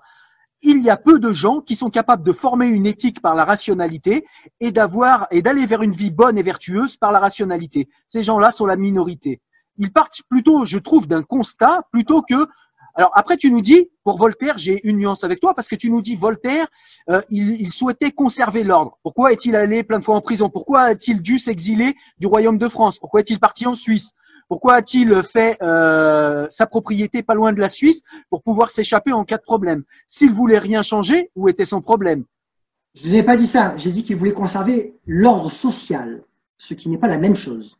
Voltaire. Quand on critique la cour, on ne veut pas garder l'ordre social, selon moi. Il y a deux choses différentes. Et là, alors pour le coup, on en vient quasiment à la Révolution française. C'est-à-dire qu'en 1789, il y a ce qu'on appelle, avec des gros guillemets, un parti patriote. Je mets des parce que les partis n'existent pas à ce moment-là. Tous ces gens sont d'accord pour mettre fin à l'ancien régime. C'est-à-dire de Mirabeau, Lafayette, pour prendre les plus conservateurs, à Robespierre, Danton ou Marat, pour prendre les plus démocrates, il y a euh, cette idée qu'il faut en finir avec l'ancien régime, c'est-à-dire la monarchie absolue, la monarchie de droit divin et donc le pouvoir de la religion, et la féodalité. Mais une fois qu'on est d'accord contre ça, est-ce qu'on est d'accord pour le nouveau système? Et là, il y a une explosion de, euh, désaccords, c'est-à-dire que des gens comme Robespierre, Marat, Danton, Desmoulins défendent un projet qui est démocratique, c'est-à-dire le peuple a le pouvoir, le peuple élit des représentants, les représentants sont révocables, c'est d'ailleurs ce qui arrive aux Girondins, ils sont révoqués, et c'est toujours le peuple qui dit oui, non, et qui décide. Ceci dit, juste une petite parenthèse, des gens comme Montesquieu défendent effectivement le fait que la population doit, euh, doit euh, gouverner, mais Montesquieu nous prévient dans l'esprit des lois que ce système-là ne peut fonctionner qu'avec des gens instruits. Certes, ça va... Pardon Je suis d'accord. Oui, et certes, ça va à l'encontre du projet de Voltaire, je suis d'accord avec toi, mais par contre, moi, ce que quand, je lis ça, je le vois à notre époque aujourd'hui, et on voit clairement que la liberté et que quand les gens ont moyen de s'instruire, on a, je le répète, en France les médiathèques gratuites, l'école gratuite, on voit que les gens ne s'instruisent pas. Ils préfèrent voter pour l'OANA plutôt que voter en connaissance de cause et en s'intéressant à la philosophie politique. Ce qui m'amène à penser, peut-être à tort, on peut en discuter, je n'ai pas raison sur tout, mais ce qui m'amène en tout cas à penser qu'il y a des gens et que Voltaire a raison là-dessus, c'est qu'il y a des gens qui ne veulent pas réfléchir et qui ne veulent pas s'instruire et que ces choses-là n'intéressent pas. Et comme nous l'explique, comme nous l'explique Montesquieu, si les gens ne s'instruisent pas, la République appartient à quelques-uns. Alors, ben justement, je rebondis sur Montesquieu. Montesquieu, effectivement, dans l'esprit des lois, il définit les différents types de régimes. Et ce que tu abordes, il, il le traite dans la question de la République. C'est-à-dire, la République, le régime, il est soit au peuple, soit à ses représentants. Et il précise bien que quand on, la République et euh, le pouvoir est aux mains des représentants, c'est une aristocratie, il écrit textuellement, et quand le peuple vote directement, c'est une démocratie. Vous une parenthèse, puisque tu fais un pont avec, euh, avec aujourd'hui, euh, quand on nous parle de démocratie représentative, c'est une farce. C'est-à-dire que pour les, les, les gens au XVIIIe siècle, il y a démocratie ou il n'y a pas démocratie. C'est-à-dire que le représentant n'est que représentant. Il est là pour décider, appliquer ce que dit le peuple. Et donc, par rapport au, au, au projet, une fois encore, je suis en désaccord. Oui, on peut constater, on peut constater que les gens euh, qui sont, je, vais, je cite Robespierre, qui explique que les gens, les pauvres, sont euh, réduits à un tel degré d'indigence qu'ils ne sont pas en capacité de réfléchir aux causes de leur souffrance. Et donc là, effectivement, on a la conception opposée, c'est-à-dire à partir du constat, qu'est-ce qu'on fait? Est-ce qu'on se dit, et c'était l'objet de mon désaccord avec euh, ton doctorant en, en, philosophie politique. Pas le mien, c'est pas le mien, c'est un ami. Oui, oui, c'est ce que j'ai dit, pardon. Donc, est-ce que, est-ce que, à partir de ce constat-là, est-ce qu'à partir de ce constat-là, on dit, bon, bah, très bien, de toute façon, tout est plié et on installe une oligarchie, on assume cette oligarchie-là et le pouvoir est aux mains des meilleurs. C'est le d'ailleurs aristocratie, c'est ça. Hein c'est Kratos, c'est euh, le pouvoir et Aristo donc c'est les meilleurs. Ou est-ce que, voyant qu'effectivement il y a euh, une inculture crasse, on met en place des projets d'instruction et c'est ce que va porter la révolution. C'est un des grands soucis de la révolution, l'instruction publique de masse, pour permettre aux citoyens de penser, de structurer la pensée et donc d'avoir le pouvoir et de commander. Et j'insiste sur cette notion de commander, parce que quand on parle de démocratie, on dit toujours Kratos, le pouvoir, alors qu'il faudrait parler de Kraiten, c'est-à-dire le commandement. La démocratie, c'est pas seulement le pouvoir au peuple, c'est le peuple qui commande. Et du coup, euh, c'est là qu'on peut mettre un élément de nuance sur l'influence des Lumières sur la Révolution. C'est-à-dire que certains philosophes vont influencer des courants, par exemple, Voltaire va effectivement avoir plus d'influence sur les courants conservateurs. Ça ne veut pas dire que les autres rejettent complètement Voltaire. Alors que Rousseau, par exemple, et son contrat social, puisque Rousseau, que j'ai lu, euh, propose une nouvelle association politique, il fonde son projet sur l'égalité, et, et, et, ça, ça va plutôt inspirer le côté, euh, le côté gauche, en fait. Et juste pour conclure et finir sur la question que tu me, me, me posais, Voltaire, effectivement, il va, euh, il va à Genève, euh, il a son domaine de Ferney, etc., etc. Non pas parce qu'il remet en cause l'ordre social, mais parce qu'il remet en cause un ordre politique, un ordre établi, la religion, la monarchie de droit divin, parce qu'il est impertinent. C'est vrai que Voltaire, c'est l'impertinence française par excellence, en tout cas, en tout cas, me semble-t-il. Mais le fait qu'il remette en l'ordre politique est constituant de l'ordre social. Je dis pas qu'il n'y a pas de, de, lien entre les deux. Je dis qu'une fois qu'on a renversé un ordre politique, par exemple la monarchie absolue, qu'est-ce qu'on met derrière? C'est très flagrant sur les premières années de la Révolution. C'est-à-dire que, grosso modo, en, euh, contrairement à une légende qui est euh, ré, ré, ré, récurremment en fait, en, qui, qui excuse-moi, je, je, te coupe oui. juste deux secondes pour mettre une petite parenthèse pour voir si on a tous bien compris. En fait, ce que tu essayes de nous dire, c'est que les Lumières ont secoué le joug et aidé à enlever en gros euh, la chape de plomb, mais ils n'ont pas forcément été les, euh, les, euh, les, architectes de ce qui s'est passé après la Révolution. Exactement, c'est tout à fait ça. alors d'autres, il y, a des, il y a des historiens qui vont affirmer qu'il y a un vrai lien, d'autres vont expliquer, vont essayer de le nuancer, euh, des gens comme Marc Bélissa par exemple. Euh, donc, du coup, ce, ce, lien effectivement est franchement relativisé. Surtout que, on oublie fréquemment de le, le, le souligner, mais euh, il y a un, un départ des- de cette philosophie en Amérique qui va avoir une influence sur la révolution américaine et la, guerre d'indépendance, puis il y a un retour, il y a un retour en Europe. Donc effectivement, c'est tout à fait ça. Il faut, il faut pouvoir le relativiser. Et une fois encore, euh, de quoi on parle C'est-à-dire que grosso modo, l'ensemble des philosophes est à peu près d'accord sur la question de, de la rationalité, avec des degrés divers en fonction des gens. Nous sommes d'accord là-dessus. Par contre, sur le projet politique et la vision économique, c'est autre chose. Et de 1780, 1789, pour beaucoup de gens, c'est on, proclame la Déclaration des droits de l'homme et du citoyen et c'est et c'est un cadeau. En fait, on oublie de préciser que entre le 14 juillet et le 26 août, le moment de la déclaration, il se passe pas grand-chose politiquement. Ce qui aboutit à, la, à, cette déclaration, c'est la grande peur. C'est-à-dire que les gens, dans les campagnes, vont attaquer les châteaux et que euh, ça fait, effectivement, ça, ça, ça fait peur à ceux qui tiennent le pouvoir et il est surtout pas question que le peuple exerce le pouvoir. Et on voit ça très nettement puisque le 21 octobre, de mémoire, 21 octobre 1789, l'Assemblée nationale, qui est des États généraux, décrète la loi martiale, c'est-à-dire la possibilité laissée aux maires de tirer sur les foules après avoir sorti le drapeau rouge. Et donc ça, ça dit quelque chose de la façon dont une partie des révolutionnaires veut mettre fin à ce processus. Là où d'autres, qui sont les plus à gauche, ceux qu'on appelle les patriotes prononcés, ne veulent pas mettre fin à la révolution. Ils veulent la pousser à leur terme. Et c'est effectivement sur cet aspect des choses que l'héritage des Lumières, en fait, se, politiquement, est fracturé, en fait, et va être récupéré par les uns ou par les autres. D'accord, bah effectivement, c'est extrêmement intéressant.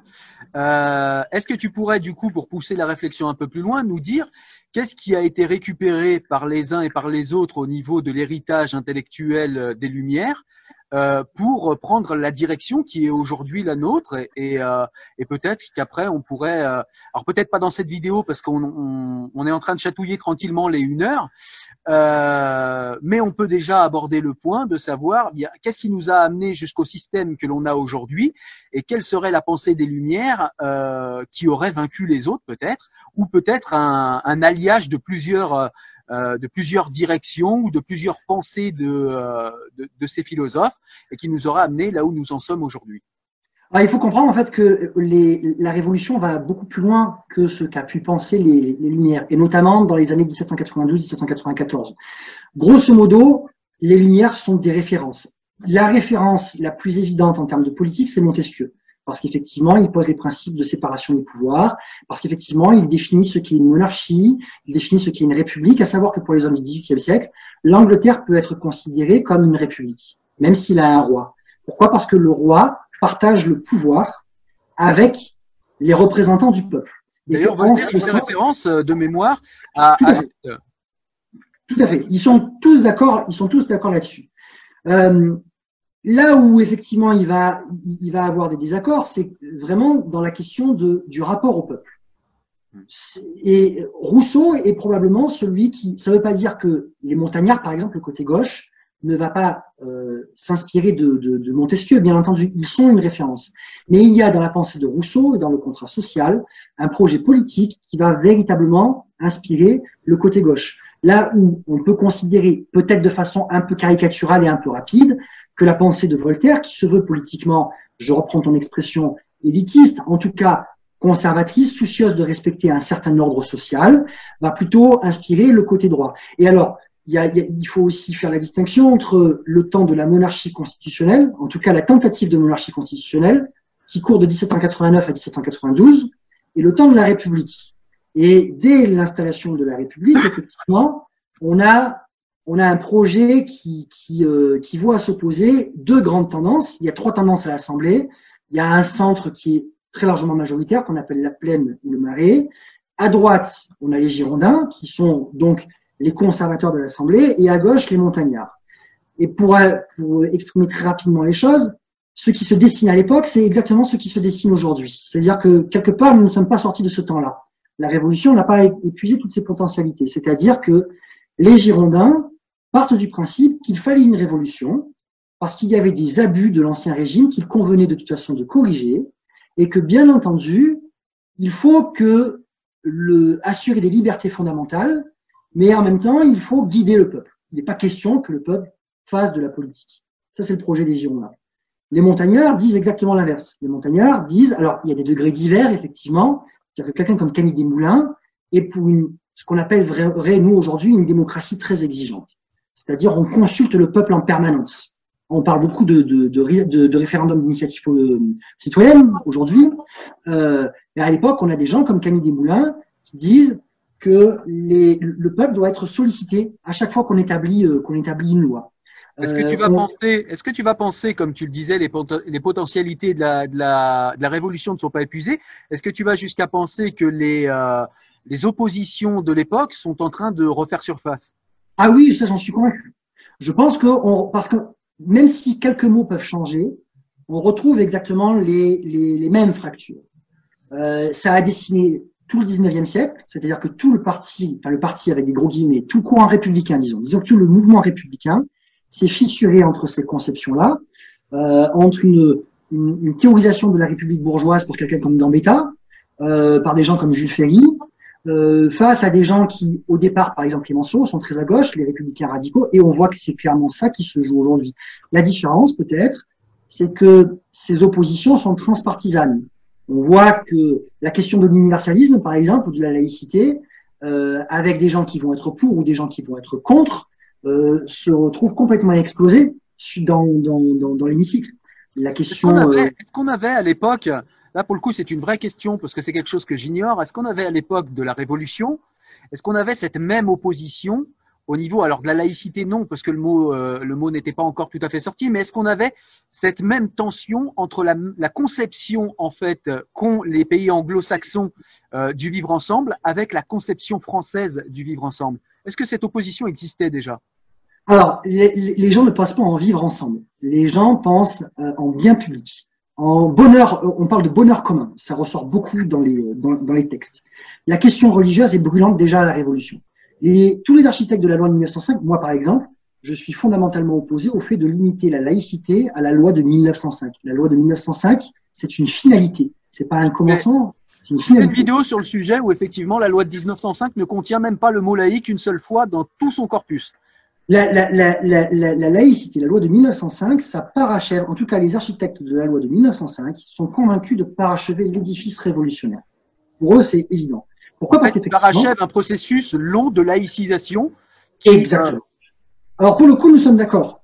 Et effectivement, c'est la grande œuvre de la Révolution. C'est la laïcisation qui passe euh, d'abord par la mise en place d'une Église nationale euh, en 1790, avec notamment la constitution civile du clergé, et les oppositions entre révolutionnaires et contre-révolutionnaires se font aussi à ce moment-là, c'est-à-dire que les, les réformes religieuses, puis les attaques contre les mouvements fanatiques et contre l'usage politique de la religion vont permettre à la contre-révolution de se, de, se, de se souder autour de cette question religieuse. Et la guerre civile, elle commence vraiment pendant la Révolution, elle prend des proportions monumentales, justement sur la question, la question religieuse. Mais il faut préciser que euh, pendant la Révolution, on va effectivement laïciser euh, jusqu'au mariage, puisque c'est la Révolution qui établit le mariage civil. On établit un calendrier révolutionnaire où on gomme toute référence à la religion. Euh, on va parler de vendémiaire, de thermidor pour les mois, de pluviose. Euh, les, les, les, jours vont avoir des noms de légumes, de fruits, etc. etc. Donc il y a quelque La chose. La question du blasphème aussi est intéressante en 91. Oui, puisque du coup c'est aboli, effectivement. On a des gens comme j'ai fait pas mal référence, Camille, euh, Camille Desmoulins, qui attaque très frontalement la religion. D'ailleurs, euh, le, le, prêtre qui le marie, euh, parce qu'il n'y a pas encore de mariage civil au début de la Révolution. Le prêtre qui le marie lui dit qu'il faut qu'il respecte la religion à l'avenir, ce qu'il ne ferait jamais par ailleurs. Et ce qu'on oublie très souvent, c'est que la Révolution établit la séparation pure et simple de l'Église et de l'État. En 1795, en 94, à l'automne 94, les cultes ne sont plus financés. En 95, on, on sépare. Napoléon va du coup euh, rétablir, en fait, euh, va, va, revenir sur cette séparation en établissant le concordat. Mais la loi de 1795 c'est un point de, c'est un point de référence. Et toutes les réformes de laïcisation, on ne peut pas parler de laïcité évidemment à ce moment-là, mais toutes les réformes de laïcisation de la Révolution sont euh, le point qui, euh, le point de convergence des républicains, toutes tendances confondues, euh, pendant tout le 19e siècle. Et, je, je, je, reprécise, parce que je ne veux pas non plus trop charger la mule sur les, Girondins, les Girondins se sont montrés très tôt anticléricaux. C'est-à-dire que, pour le coup, entre les conservateurs ou entre dans, la République, hein, entre les conservateurs ou entre les, démocrates euh, au moment de la Convention, euh, il n'y a, y a pas de point de divergence sur la question de la, religion. Euh, Là-dessus, les gens sont d'accord. Alors si les démocrates, on comprend rapidement et on comprend assez bien ce que c'est, ce que tu appelles les conservateurs à l'époque sont partisans de quel système politique? Est-ce que ce sont des républicains pur jus ou est-ce que ce sont euh, des gens qui sont plus, euh, qui sont encore plus conservateurs, c'est-à-dire qui sont partisans, comme tu le disais pour Voltaire, euh, de garder l'ordre social et de garder une aristocratie, peut-être fondée sur d'autres choses que que le droit divin? Ils sont pour instaurer ce qu'on appelle à l'époque une aristocratie de la richesse. Alors c'est pas eux qui le définissent comme ça, ce sont les opposants, euh, les, les, leurs adversaires. Mais clairement, euh, tous ceux qui se reconnaissent dans un, dans un projet à, ce moment-là conservateur partent du principe qu'il faut absolument une république. En fait, les, euh, les Girondins, qui sont un courant majoritaire du courant jacobin, sont, sont très vite républicains. Euh, mais parce qu'il part du principe que justement, il pourrait établir plus facilement une forme d'oligarchie de confiscation du pouvoir avec un régime républicain plutôt qu'avec un roi qui serait dépossédé de ses pouvoirs. Et du coup, au moment où la République se met en place, ils vont au bout de ce processus-là, c'est-à-dire que leur idée, c'est bien entendu, il faut un régime républicain. Euh, D'ailleurs, Montagnard et Girondin s'accusent mutuellement d'être des royalistes euh, déguisés, mais une fois encore, ils ne voient pas la même chose derrière le mot république. Pour les conservateurs, l'idée, c'est de dire il y a une forme d'élite, une élite sociale, euh, qui, parce qu'elle a de la culture, parce qu'elle a de la richesse, euh, parce que euh, parce qu'elle a elle a le sens des affaires politiques, doit assumer les responsabilités du pouvoir. Et donc, elle va garantir des libertés qui sont des libertés fondamentales, mais bien entendu, il n'est pas du tout question que le peuple soit sollicité pour euh, approuver telle ou telle loi, euh, que le, le, peuple puisse faire pression, comme ça se fait beaucoup à l'époque, sur les municipalités, parce que contrairement notamment à ce qu'a pu écrire Tocqueville, la révolution euh, dans, dans, dans, son histoire de France, de, de, de l'ancien régime à la Révolution française, le processus révolutionnaire sur les premières années, c'est pas du tout un, moment de centralisation, c'est au contraire un moment de décentralisation du pouvoir, du pouvoir exécutif. Et donc les municipalités, à l'époque, ont de grandes responsabilités et un grand pouvoir. Et donc les sociétés populaires, qui sont souvent proches du mouvement jacobin, euh, je ne peux pas rentrer là dans, dans, dans, dans le détail, mais en, en, tout cas, il y a beaucoup de sociétés qui sont jacobines, euh, voient effectivement l'entrée massive des citoyens, les artisans, les bourgeois, les médecins, les commerçants, euh, dans le processus politique. Et pour les, les Girondins notamment, mais pas seulement, il n'est pas question que euh, ceux qui relèvent des, des basses extractions, hein, pour reprendre un peu les, les termes, les, les, termes de l'époque, puissent du coup faire des pressions auprès des élus pour, euh, pour infléchir dans tel ou tel sens. Euh, il y a une loi qui s'appelle le Chapelier et qui, qui vise à limiter justement le pouvoir du mouvement populaire.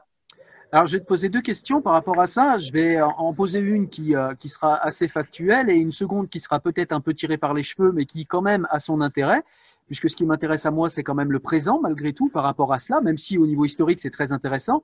Euh, déjà, est-ce qu'on peut se remettre, euh, c'est-à-dire ne pas faire d'anachronisme, mais se remettre en contexte d'époque et se dire que peut-être avait-il raison C'est-à-dire que Aujourd'hui, ça nous paraît écœurant euh, de parler de basse extraction et de et de se dire que ces gens-là n'ont pas le droit, n'ont pas voix au chapitre. Mais avaient-ils les moyens intellectuels de le faire à l'époque, à l'instant T, dans la société dans laquelle ils étaient? N'avaient-ils pas raison dans le fait que, eh bien, pour l'instant, en tout cas, c'était à eux de diriger le pays parce que s'ils donnaient le pouvoir, trop de pouvoir à des gens qui n'avaient pas d'éducation et qui n'avaient effectivement euh, pas d'intérêt pour la chose publique, nous dirions aujourd'hui, eh bien, peut-être le pays serait parti un petit peu en vrille. Et je vais, la deuxième question, ça rejoint la deuxième question, qui est, est-ce qu'on n'en est pas toute proportion gardée, parce qu'on n'en est pas là, mais est-ce qu'on n'est pas dans euh, cela aujourd'hui, ce qui m'a fait dire tout à l'heure que, eh bien, on a un peuple qui est de moins en moins instruit, de moins en moins intéressé par la chose publique et politique, et que c'est peut-être du coup ce qui fait que des gens comme moi ou d'autres se disent, bon, bah, puisque les gens ont tout gratuit, on est dans la sixième puissance économique mondiale, les médiathèques sont gratuits, Internet c'est 20 euros, on peut avoir des livres, l'école est gratuite, même si elle est très imparfaite, elle est gratuite, mais les gens veulent pas s'instruire. Donc, s'ils veulent pas s'instruire, eh bien, laissons ceux qui veulent pas s'instruire euh, se laisser guider et laissons ceux qui veulent s'instruire et veulent s'intéresser de la chose publique, euh, laissons-les euh, participer, en tout cas, à diriger le pays, puisque c'est quelque chose qui les intéresse. Et c'est là, en fait, le lien que je fais entre le présent et, ce passé dont tu nous as abondamment parlé. Qu'est-ce qu'on peut dire de ça? Bah, Je pense que la question du, du constat ne suffit pas. C'est-à-dire qu'effectivement, les conservateurs partent sur cet aspect des choses.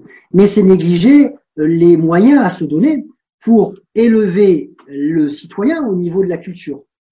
Euh, les sociétés populaires à l'époque sont justement l'occasion pour les citoyens, et quand je dis les citoyens, j'entends hommes femmes, de, de s'instruire, de prendre en considération euh, le mouvement qui est en train de s'opérer, euh, d'apprendre à lire, d'apprendre à écrire, etc., etc. Donc ça veut dire qu'il y a un processus qui est pensé, premièrement. Deuxièmement, il faut savoir que malgré tout, au moins dans les premiers temps de la Révolution, le mouvement populaire fait énormément confiance à ses représentants. On parle par exemple de l'auguste Assemblée nationale. Euh, et, et qu'il y a euh, il, y a une volonté de participer au pouvoir, mais en même temps il y a cette idée de euh, justement ils ont du ils ont du savoir, ils veulent changer les choses, euh, et, et, on peut se reposer sur eux. Très rapidement, les gens se rendent compte que ce n'est pas le, le, le, cas parce que ce qui se joue pendant la Révolution française, c'est foncièrement une lutte des classes, et effectivement il y a des gens comme Robespierre ou comme Marat qui à partir de la presse ou à partir des comptes rendus de ce qui se passe euh, à l'Assemblée ou dans les clubs, vont dire, ben non, justement, on doit porter des projets d'instruction populaire pour que le peuple puisse être en mesure de participer à la politique. Troisièmement, juste, est-ce que tu peux juste nous dire ce qu'est les clubs? Moi, je sais ce que c'est, mais je je suis pas sûr que tout le monde sache. Que sont en ces clubs? Ce sont des associations politiques qui se créent, alors qui peuvent être inspirées de, des anciennes formes de sociabilité, c'est-à-dire par exemple la franc-maçonnerie. Mais là, pour le coup, ce sont des associations qui sont créées par les citoyens et qui ne font que de la politique, mais au sens large. C'est-à-dire, euh, bah, on, veut légiférer dans tel sens. On veut, euh, on veut mettre en place une loi des suspects. Euh, on veut qu'il y ait tel processus pour recruter des volontaires. on veut réguler l'économie, etc., etc. Alors, en fonction des localités, on va avoir des clubs qui, qui sont plutôt tenus par des grands bourgeois, des avocats, des, hommes de loi de manière générale, des médecins. Dans d'autres clubs, on voit des recrutements qui sont beaucoup plus populaires, les cordeliers à Paris, par exemple, les antipolitiques à Aix, où on va voir des maçons, des cultivateurs, en sachant que les termes peuvent cacher des réalités sociales très différentes. On peut être cultivateur, euh, travailler au champ, comme être euh, un petit propriétaire terrien. Hein.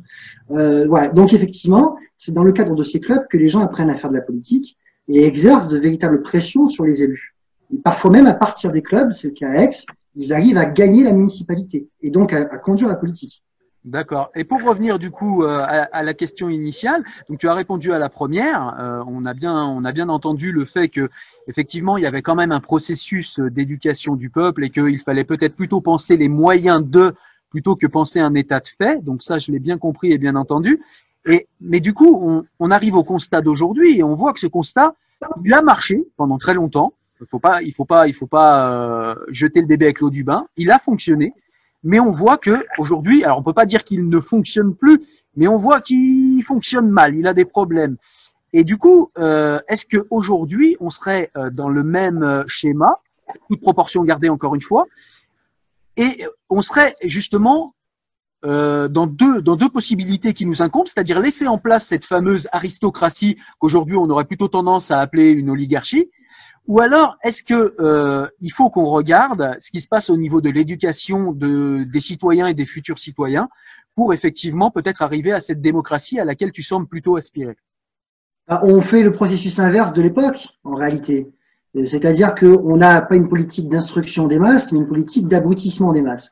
D'abord, il faut faire la distinction entre instruction et intelligence. On peut, sans avoir beaucoup d'instruction, être très intelligent, avoir euh, un sens commun, un sens pratique. L'idée, c'est que l'instruction, effectivement, puisse euh, servir l'intelligence. Aujourd'hui, on voit comment? Le fameux bon sens paysan. Bah, euh, nous sommes d'accord. Euh, donc ça, c'est un, un, préalable. Et il y a des tas de, de, Je prends le mouvement des Gilets jaunes, par exemple. On peut en penser euh, ce, ce, ce qu'on veut, les dérives, ce qu'il a été, ce qui est devenu, etc. etc. C'est pas le propos. Mais il y, a, il y avait beaucoup de gens dans ce mouvement qui n'avaient pas forcément beaucoup d'instructions, mais qui étaient en capacité de penser euh, à un projet. On adhère, on adhère pas, c'est autre chose. Aujourd'hui, le problème, c'est que justement, on a une forme d'oligarchie qui, soit parce qu'elle veut conserver le pouvoir, soit parce qu'elle euh, elle fait preuve d'une fausse bienveillance, a abouti à mettre en place des projets d'abrutissement des masses. Tu parlais des émissions de télévision, par exemple. Ben, c'est sûr que quand euh, tu peux mettre en place des super médiathèques, des, des, des politiques sociales. Je ne veux pas euh, être le chantre du déterminisme social, mais euh, à partir du moment où tu as de beaux outils, mais que l'ensemble du temps, à l'école par exemple, on t'apprend plus à lire, à compter, que quand tu euh, mets en place un, un, système de notation qui est un peu sévère et que tu veux élever les, enfants que tu as en face de toi, c'est d'ailleurs le sens de l'élève. Un élève en classe, c'est celui qu'on amène à à s'élever. Tu es jugé comme étant un fasciste, un réactionnaire et j'en passe des meilleurs. On part sur de mauvaises bases. Et la télévision ou la radio n'assume plus ce rôle d'instruction et d'éducation populaire.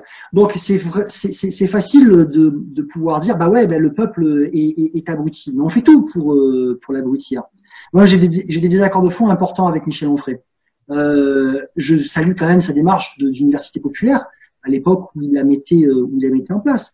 Donc je pense que il faut euh, permettre à l'ensemble de la population d'avoir un, véritable niveau d'instruction, d'éducation civique, d'éducation politique, euh, et, que bien entendu, il faut permettre à, chacun, il faut se donner les moyens en fait de d'être une société, pas simplement de vivre ensemble ou de faire société, d'être une nation. Et ça, ça passe par l'éducation de masse, me semble-t-il. D'accord, bah effectivement, c'est très intéressant. Et du coup, euh, à la lumière de ton éclairage, eh bien moi, je me, je me situe justement là où j'en étais tout à l'heure quand on parlait de Voltaire, c'est-à-dire que à l'instant T, je me sens élitiste, mais je me reconnais en même temps dans ce projet euh, de d'élévation des foules. Mais malheureusement, bah, en l'état actuel des choses, ça me paraît euh, chose ardue euh, et ça me paraît euh, mal engagé.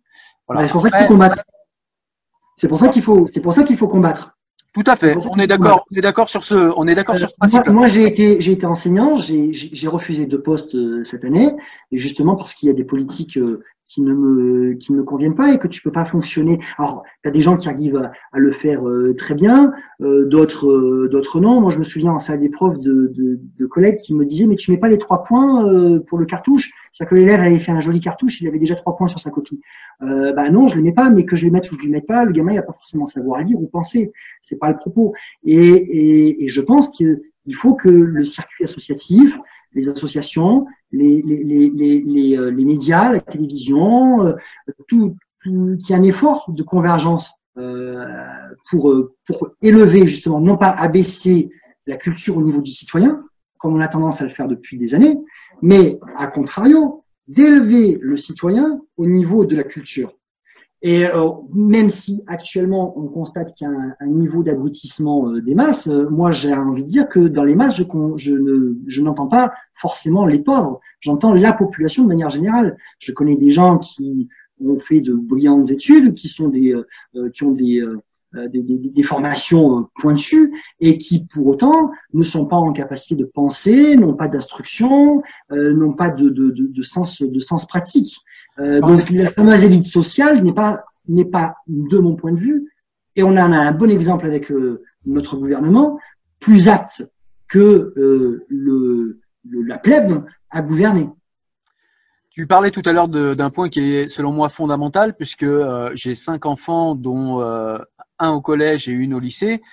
Et quand je vois euh, l'instruction civique, euh, la, la, place qui lui est donnée, l'importance qui lui est donnée, on ne peut qu'avoir envie de pleurer dans l'école euh, de la République française. Et au vu de tout ce qu'on a dit, de ce que pensait Montesquieu, de l'éducation de, des citoyens et de la, condition pour qu'une République fonctionne bien et qu'une République soit guidée par ses citoyens et non guidée par une aristocratie. Ok, ben, ça me paraît déjà, euh, ça me paraît déjà une bonne première vidéo. On est sur un peu plus d'une heure. Je pense que ça va déjà être assez lourd et assez long. Euh, on a beaucoup perdu de temps au départ. Euh, voilà. Euh, au final, pour des, des accords qui sont pas hyper importants, donc je trouve que, eh bien, si ça a mal commencé, ça s'est bien terminé. Donc je trouve que c'est pas mal. Et si jamais tu as envie de remettre ça avec un niveau de qualité un peu plus important, dans le sens où il y aura pas le début, eh bien, euh, sur, des sujets euh, toujours connexes à la Révolution, puisque c'est ton champ d'expertise, d'après ce que j'ai compris. Alors, je ne prétends pas expert d'abord. Ensuite, je suis pas euh, enfermé dans, dans, dans, la révolution. Mon propos, il n'est pas là. Mon propos, c'est la question de la forme. C'est-à-dire que débattre, ça peut être combattre, ça peut être aussi s'écouter. Et qu'effectivement, quand on, on, fait dire aux gens ce qu'ils n'ont pas dit ou écrit, ou qu'on présuppose à leur place, ça s'engage forcément, ça s'engage forcément mal. voilà. On va pas rentrer là-dedans, mais je pourrais te reprocher la même chose. Mais peu importe. Oublions ce que je me dis maintenant pour partir sur quelque chose de positif, et là, euh, je pense que ça va être quelque chose de positif, c'est que on peut continuer sur ce chemin-là et essayer de découvrir ce qui aujourd'hui peut nous intéresser dans ce qui a été au niveau de la Révolution et découvrir ça. Par exemple, tu faisais euh, une nuance entre les Jacobins et les Girondins. Tu nous disais que c'était la même chose, mais qu'il y avait une nuance qui était beaucoup plus légère que ce qu'on croit eh bien, ça, c'est quelque chose qui me paraît à moi très intéressant. C'est un sujet que j'aimerais développer avec toi. Bah, je suis pas forcément sûr d'en avoir très très envie, je ne te le cache pas. Euh, c'est une proposition. Oui, non, mais j'entends. Euh, très franchement, je suis pas certain d'en avoir très envie parce qu'effectivement, pour moi, débattre, c'est d'abord, euh, c'est d'abord, c'est d'abord s'écouter. et je vais pas revenir sur le sur le début. très très vite, simplement, les Jacobins, c'est un réseau fédéralisé. Euh, les Girondins sont un mouvement. Et les Girondins se sont rencontrés dans ce réseau des Jacobins. Ils en ont été exclus, mais c'est un courant, au départ, c'est un courant des Jacobins. Donc, quand on fait une distinction entre, euh, on dit il y a une, vision jacobine ou une vision girondine de l'autre, c'est pas, euh, c'est pas pertinent. Et on ne vit pas dans un système qui est jacobin. On vit dans un système qui est issu de Napoléon, et c'est pas, c'est pas le système jacobin. Mais c'est un autre, c'est un autre débat. Ok. Eh bien, écoute, je te remercie pour cette vidéo et puis, euh, eh ben, peut-être à bientôt ou peut-être pas. En tout cas, euh, merci quoi qu'il en soit et quoi qu'il en aura coûté. À très bientôt. Au revoir, Cyril.